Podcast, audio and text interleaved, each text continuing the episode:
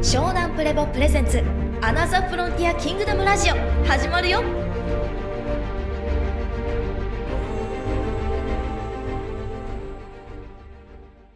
とりあえずまあこういう感じで、まあ、いっかいめだから結構大きくテーマはまあ人工知能 エーアイ っていうものが今どんどんどんどん進出してきてることに対してどうよっていう話。うん、いやどうよだし、いやもうはっきり言いましょうよ。俺ら答え持ってるっていうことなんですよ。はい。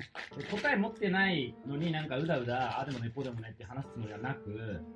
全くそこに目的はなくて、うん、もう答えあるよっていうのがもう。収束点はあって、その答えのないうだうだした エーアイ 論議は結構されてるじゃないですか。結構いろんな番組でも取り上げられるし、しそれをまあ飯の種にしてる人もいるのは、うん、もうこのご時世あるじゃないですか。まあ面白いテーマだし、ね、キャッチーだから、まあまあ、田原さんがやっぱ熱く語るわけですよ。そうだね。うん。はちじゅっさいですよね、あの人。あの人ね。あの人がディープラーニングされ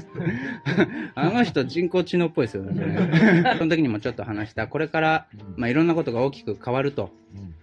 何が変わるのっていう話なんですけど、一個は大きくその働き方っていうのがガラッと変わる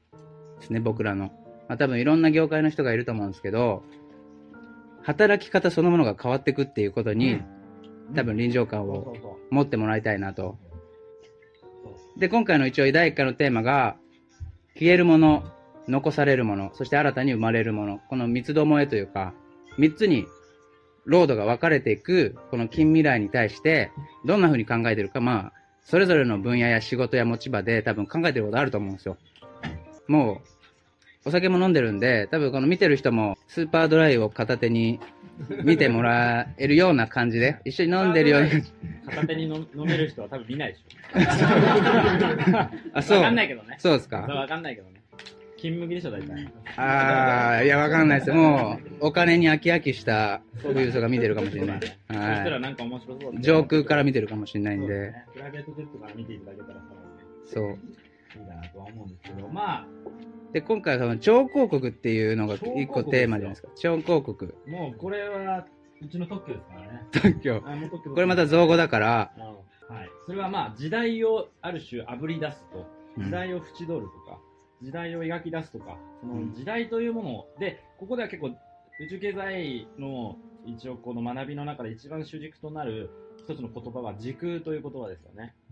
で、時空という言葉に時間と空間というものもあるし、サイエンス的な意味も精神論も、ある種のこう心理学的なものも含めて全部含まれていて、うん、時空時代が来るわけなんですよね、うん、で時空って何なんだっていうところから今の世の中の生き方とか働き方とか稼ぎ方を捉え直すという時代がもう来ていると、うん、でその時空というものをちゃんと踏まえてわきまえた上での生き方働き方をもう超広告すると、うん、で超広告そのものが働き方であり稼ぎ方になるっていうのがもう時代なんだよと、うん、そうですね。それはある種つながり方のもうイノベーションが起きてるわけであって、それはネット空間で人とつながるっていう単純なことではなくて、本当の意味でこの僕らが今自然界も含めてそうですけど時間と空間とつながるっていう時代が来たということですよね、うんうんうん、でそれを エーアイ が逆にはっきりさせてくれてるという、エーアイ のつながり方ではないつながり方を僕らがしっかり学ぶ、うん、ラーニングできた時に見える景色は エーアイ が気づこうとしている時代の景色とはまた違うんじゃないかと、うん、で人の住む世界とはどこかっていうのも一つですけど、その本当の裏側の意味って人の住む世界っていうものとそうなんですけど、人の生きる道はどこかっていうことでもあると思うんですよ、うん、でそれはエーアイ の生きる道がどこかをはっきりさせれば、その残ったところの道が人が歩むべき道ってことになるじゃないですか。で、それを超広告すべきだし、それを超広告するある種の究極の超知的創造商品サービスを作る集団であるっていうのが定義です、うん、でそのハイパーワークという新しい超仕事、超職業というのを新たに提案する人たちがこれからの次世代で現れるし、そういう次世代たちがとんでもないハイパーインテリジェンスを身につける場が、まあ、よみがえった昇華村塾という意味合いもありますし、うん、土庶民でもいつかお侍さんになれない人たちが、ね、昇華村塾ではちじょうひとまのところで講義して一生懸命学んだら、なんとその時代の次の日本政府、国を作る政府によにんも大臣を送り込んだなんてわけわかんないことが起きたんだよな。だからそれは彼らの志がとんでもない高かったからですよ。でそのために学ぶってことをとことん追求した人たちであって、今なんで僕らこんなつまんないのかっていうのは僕は簡単に回答を出してて、学んでないからですよ。それが私のもうにじゅうねんまえから変わらなくて、にじゅうねんまえからみんなつまんなそうにしてて、なんでつまんないんだろうなって思った時に、私は学んでないからだと思ったんですよ。学んだら面白くなりますよ。で、なんで学ぶんですかって、それは簡単ですよ。面白く生きるためですよ。本当に面白く生きて没頭して、自分の人生これで良かったんだって納得を生み出すために、人としてどうあるべきかを知るためにやっぱ学ぶわけじゃないですか。己を磨かなきゃならないじゃないですか。で、この世の中でこんな、なんていうの、こう、右往左往いろんなものの情報がまみれてるところで、本当に自分がどう生きるべきか、人としてどう生きるべきか、どう自分を磨くべきかなんて、学ぶ以外ないじゃないですかっていう話だよね。そこの原点から、林太郎先生と始まったのが、このね、うん、湘南ルセル寺子屋という一つの始まりじゃないですか。うん、で最初はね、もう本当にに、さんにんから始まってって、徐々に徐々にこう、本当にこう腹に響く仲間たちが集って、こんなね、片田舎の湘南にね、湘南というところに集ってくれて、まあ本当にいろんなとこからみんなわざわざこう来てくれて、今日だってね、あの、福岡からね、わざわざ留学しに来てくれてる、ゆうたろうがいたりね。ゆうたろうなんで来てくれたの？福岡から。もう可愛い彼女といっかげつ会わないこと。お前顔真っ赤だな、もう。意外と弱いんか。無理しないで、無理しないで。ちょっと飲んできました。ああ、そうなんですね。お前、もうちょっと。まあいいや。はいはい。うん。庭師の青年がね。青年がね、にじゅうよんさいの。福岡からね。すごい目が綺麗なね。そして今、ライブを母ちゃんと父ちゃんが見てくれてるっていう。あったかいね。あったかいな。いや、でもすごい嬉しいよ。そんな、そんな子にすごく響いて、やっぱり自分が何なのか、本当に社会とどう向き合って、どう生きるべきか、人としてどうあるべきかをもう一度学びたいですって、うん、素直に、うん、すごくリスクを、顧みずいっかげつかけてくれるっていうのはとっても嬉しくて、うん、だけど、こんちくしょうってすげえ思ってて、まあでも逆説でね、なんか、やっぱりね、後悔させない自信があるんだよね。なんでかって、もう、ここで求めてるものって、根底が、まあ、いつも言うけど、ちょっと言葉としては音楽的だけど、ズキュンっていう意味がある。踏まえてズキュンで、やっぱズキュンされたいし、したいじゃないですか、人として。生まれたからには。で、生まれてきた瞬間がズキュンなわけだ。ズキュンって生まれて、ズキュンってなって、ズキュンで誕生するのに、なんで俺らこんなズキュンしてねえんだっていうことですよ。だから、だからなんかそういう意味での、もう一度取り戻せズキュンをっていうところなんですよね。まあいろんな賢い人とか、なんかこう、分かったようなこと言う人ごまんといると思うし、素晴らしい人はいると思うんですけど、でもなんか違ったんですよね。正直やっぱり納得できなかった。うん、だから本当に人として生きる道、エーアイ がもうたどる道と人がたどる道は本当に同一化していいのかっていうことも含めて、もう再構築することなのかなと。で、俺らが、まあこの超広告の意味では、我々はいいですよね、あの、商品ではなく作品を作るっていうテーマなんですよね。で、サービスではなくライブを生み出すっていう概念なんですよね。だからそういう時代が来るわけですよ。商品とかサービスは全て エーアイ が生み出す時代がもうすぐそこに来てる。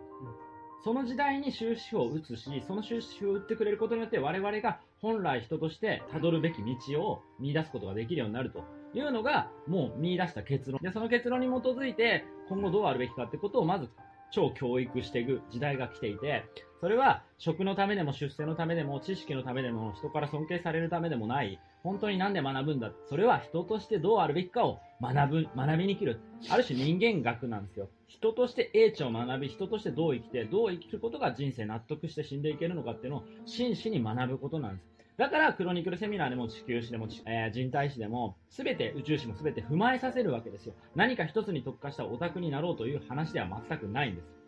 究極の本当の意味で納得できる生き方をしようよっていうことですよ。でもそれを本気で腹から言ってる人が俺の上の世代にいなかったんですよ。俺がじゅうだいの時に全員同じ質問をぶつけたんですよ。俺今だからこの話をしてるわけじゃない。にじゅうねんも前から同じこと言ってたんだけど、誰も仕方ないだろ、どうせ無理じゃんそんなのって、そういうもんだからってまず自分のこと考えなさいとか、とりあえず食べていけることを考えればいいのよとか、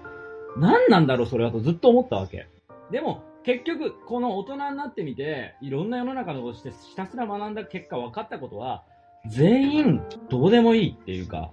そんなこと全部たわごとだったなっていうか、やったことない人たちがめちゃくちゃそれを押し付けてたんだってことが分かったわけ。誰も本気で勇気を持って納得できる人としてどうあるべきかっていうことをとことん突き詰めてヒリヒリして本気でズキュンして生きてる大人たちじゃなかったってことが分かったので、自分がそれをじゃないってことを自分が大人として生きて働いて今こうやってみんなと分かち合い学び合ってることで、それがもう納得できてるし体現できてる自信があるわけだから、俺の画面飲水ですけど、一番の誇り、自信というのはじゅうろくさいの時の自分に今の自分が出会いに行ってもすごく恥ずかしくないことなんですよ。今の俺がじゅうろくの時の自分にタイムスリップして 戻, 戻れないですけど戻ったとしたら、思いっきり泣かせる自信があるし、良かったって安心させる自信があるんですよ。だからみんなも人がどうこうではなく、昔の自分、本当にごさいでも何でもいい、じゅう代の一番ヒリヒリした時でもいい、その時に思ってた自分が今の自分を見てどう思うか、うわぁよかった、この今思ってることは間違ってなかったんだって言える生き方してますか、働き方してますか、仲間といますかっていうのを、つまんねえつまんねえって言ってこんな大人になっちゃうんだ俺ってがっくりされるんじゃないですか。中学生の時の自分に会ったらどうですか。そんなことを私は問いかけたいです、うん、なんでそれが宇宙海賊の一番のコンセプトです、うん、なんで目先の損得とか、なんか今ある世の中のさもかっこいいものとかおしゃれなものとかすぐ役に立ちそうなものってすぐ風化してってるじゃないですか。もういっかげつもすればなんか忘れられてるじゃないですか。そんなのどうでもよくて、本当にどうでもいいことを本当溢れ返ってしまう時代なんで、人としてどうあるべきかを本当見失ってしまう時代なんだなと。だから宇宙海賊は本当に国からお墨付きを得てるわけでも何でもないし、何の後ろ盾もないですけど、後ろ盾なんかいらないですよ。もう土庶民たちが必死に学び、もう一度時代を再構成する、ただそれだけです。ただ学ぶってことに全ての奇跡があります。だから学んでください。いちからじゅうまでいろんなことを学ぶことで僕らは気づきが得られるというのをもう体現してるし、寺子屋たちはみんな実感するし、この空気感を味わってるから俺らはある種仲間なんですよ。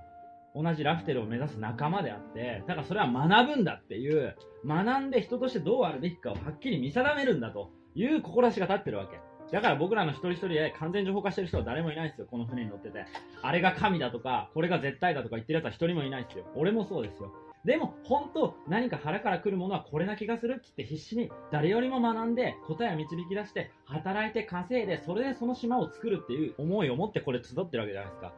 そういう勇気を持った人たちと一緒に俺は学びたいし、働きたいし、会社作りたいし、もっとすげえ文明作りてえんだっていうのをみんなにメッセージとして伝えていく時代に来たというのを感じてます。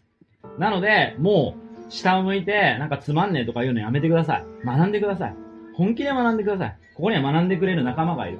で、学び合える。それは本を見ることだけじゃない。テキストを見ることだけじゃない。歴史を学ぶことだけじゃない。人から学ぶこと。今目の前にいる人たちから学ぶこと。そして自分の過去から、歴史から学ぶこと。親からも先祖からも学ぶこと。学びまくった時に出てくる、腹から出てくる声に、本当に突き従ってんのがお前たちだっていうのが、先生はいろんな人たちを見て思いました。で、自分がそういう生き方をできた時に、ほとんどの上の大人たちはしてなかったです。はっきり言ってどんな有名人だろうと金持ちだろう知ったことじゃないです。ほとんどできてないです。体育して腹作って下腹重心作ったら、いかに明治人が金もなくて何もなくてもすげえ強かったかっていう理由が俺もわかります。松陰先生が何も恐れなかった理由が腹ができてるのが分かってるんですよ。わかりますよ。どうでもいいですよ、そんなの。お前がどうか知るかなと。俺はこうだと。本当にそう思ってるんだってことをちゃんと学んで問いかけて自問自答してたから答えを出してたんですよ、明治の人たちは。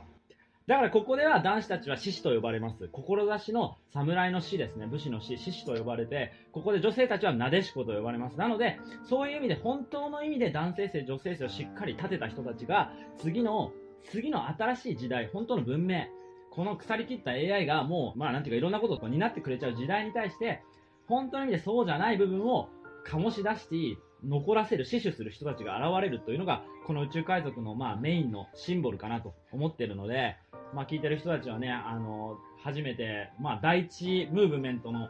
えー、発起人だと思いますんで、あのー、本当ありがたいです。ぜひ今日ここで感じれたことを、あの、仲間や周りの知り合いや友達や親でも、兄弟でも誰でもいいです。あの、ぶつけてください。勇気を持ってください。俺らはここで学んでます。で、共に学びたかったらいつでも飛び込んできてください。本当に出世とか、偉くなるためとか尊敬されるために学んでるわけじゃないです。本当に人としてどうあるべきかを真剣にみんな悩んでます。葛藤してます。完璧じゃないです。傷ついてます。でも這い上がってます。その繰り返しです。それを分かち合えば未来は見えます。それは昔の日本人がやってたことです。俺がや初めてやった人間じゃないです。ただ僕はそれを取り戻してるだけです。だからそこにもし自分の腹からじわっとくるんだったら、もうつまんねえとかやめて飛び込んで学びましょうというのが一番言いたいことですね。はい、うん、独りぼっちすんなよ。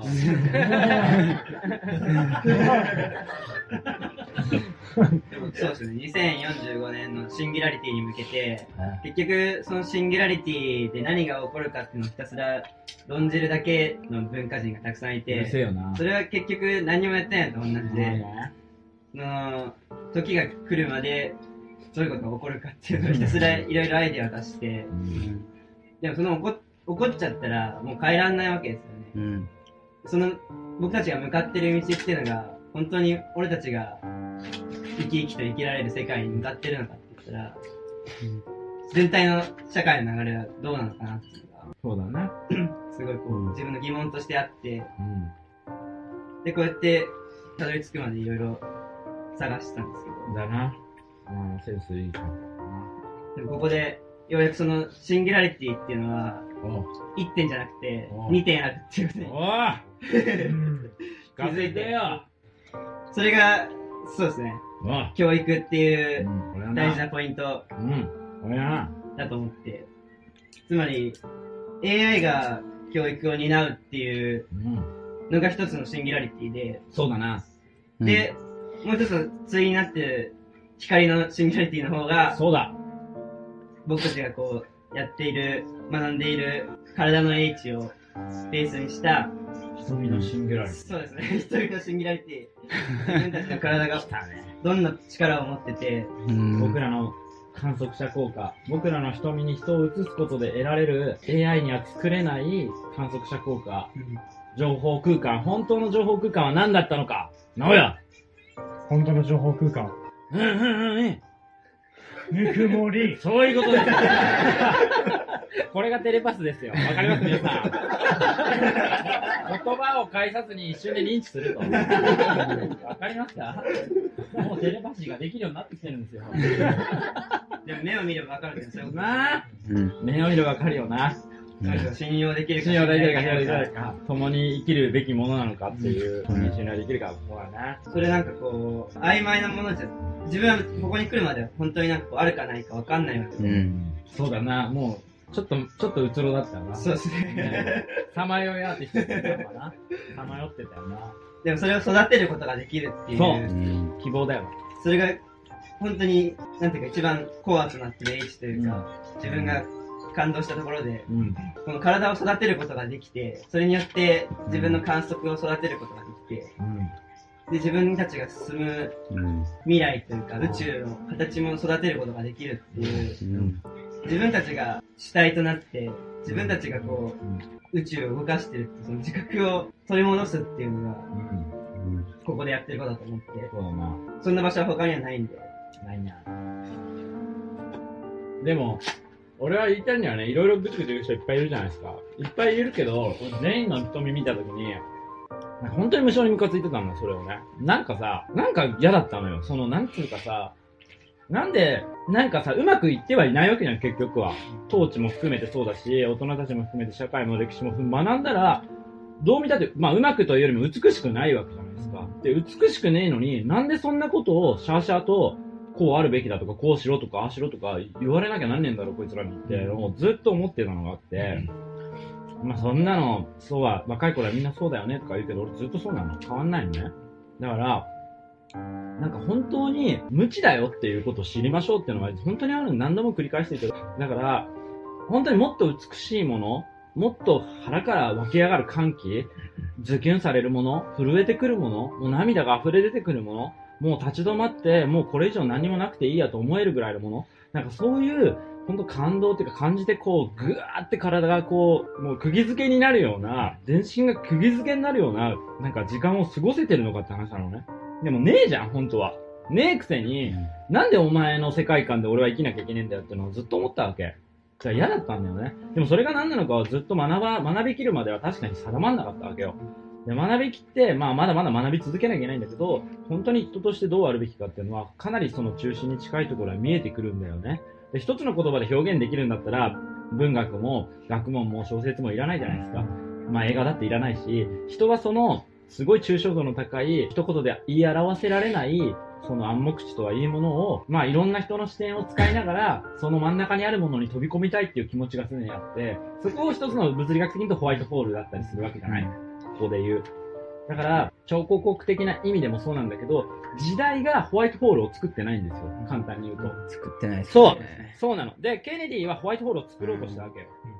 うん、行け!ここに行くんだっていう、うん、でも今の政治家たち、今のある種 ブイアイピー の人たちって誰もホワイトホールを作れないから、うん、みんなズキュンされないわけ。でも唯一マネーと エーアイ でズキュンしようとしてるわけだ、うんうん。ホワイトホールの超広告はズキュンされますね。ドロ?されますよ。ケネディの演説今聞いても、ちょっとズキュンされる。ズキュンされるよね。抱いてください。一晩でいいんで抱いてください。そう、でもその健太が感じたその瞳のシンギュラリティっていうか、うんうん、その可能性って、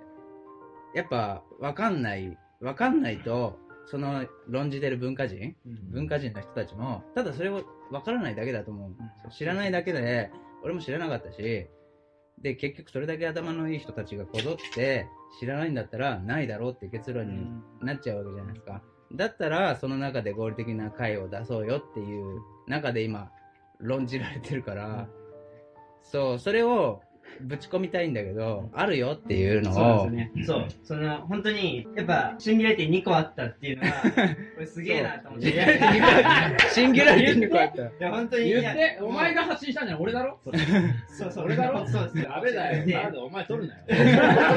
お前がやったらダメだよ。自分は今まで本当いってんのシンギュラリティしか見えてなくて、もうこれは自分一人がこう、その流れに逆らうか従うか、うん、逆らうのもその結局は押し戻されて、うん、いつか来ちゃうそのシンギュラリティに向かって、うん、エーアイ が支配するシンギュラリティに向かって、うん、絶対俺がなんか生きてるうちに起きることだもんね。そうですね。悔しいけど、知らねえが仏でいられないもんね。なんていうか、抗いようのない流れで、うん、あとはもうそこに乗っかれば、乗っかりきればお, お金稼げるって、なんかこう、全然本質的には違うけど、まあまあこのね、しいかみたいなグリッドの上にはいられるよね、うん、でもそういうんじゃないんですよね、うん、人間人間として生まれてきた意味っていうのは、うん、いいこと言うわ。うん、やってよ、うん、そうですね。なんかこう、こうやって言葉を交わしたり、お互いを認め合って承認し合って連携し合って文明を作っていくっていうのは人間にしかできない。なんかこう、諦めて流されるために生まれてたわけじゃない人。そうだ。うん、でもお前はちょっと諦めかけてたろ俺ほど諦めてなかっただろ、はい、だろ遅えよ、くんだ。遅えよ早く来いよ待ってたのよ、ずっと。話の悪いやつ待ってたんだよ。ずっと粘り切って、忍耐で。しのぎ切って。しのぎ切って、そこが俺のやっぱり、なんていうか、ある種高潔なエビデンスでしょただただなんか、知名度を上げたいとか、そう、そういう有名人になって文化人になったりとか。そう、途中で志折れた人が、おしゃれおじさん、うん。おしゃれおじさんになるわけじゃん。おしゃれおじさん。うん、そうならない人っていうのは、ここで初めて。うん、すごい、大人がいると思って。うん。年取っただけの子供というか、うん、実際は何も、分かってるわけじゃなくて、上の人が言ってるから、それをうまくやりなさいってことを言う人が、ほんと きゅうじゅうきゅうパーセント ぐらいで。きゅうじゅうきゅうてんきゅうきゅうパーセント だね。こうやって、人として生きるって、本当はこういうことじゃねえのって突きつけてくれるというか、それをずっと諦めないで握りしめ、握りしめてるというか、守ってるというか。守って死守してきたからね。そういう男は、男の方はここにしかいないというかやばいっすね。ありがとうございます。やりましょう。はい、託していきたいんで、俺の屍を越えてってください。はい、うん、君たちが作る時代が俺の希望で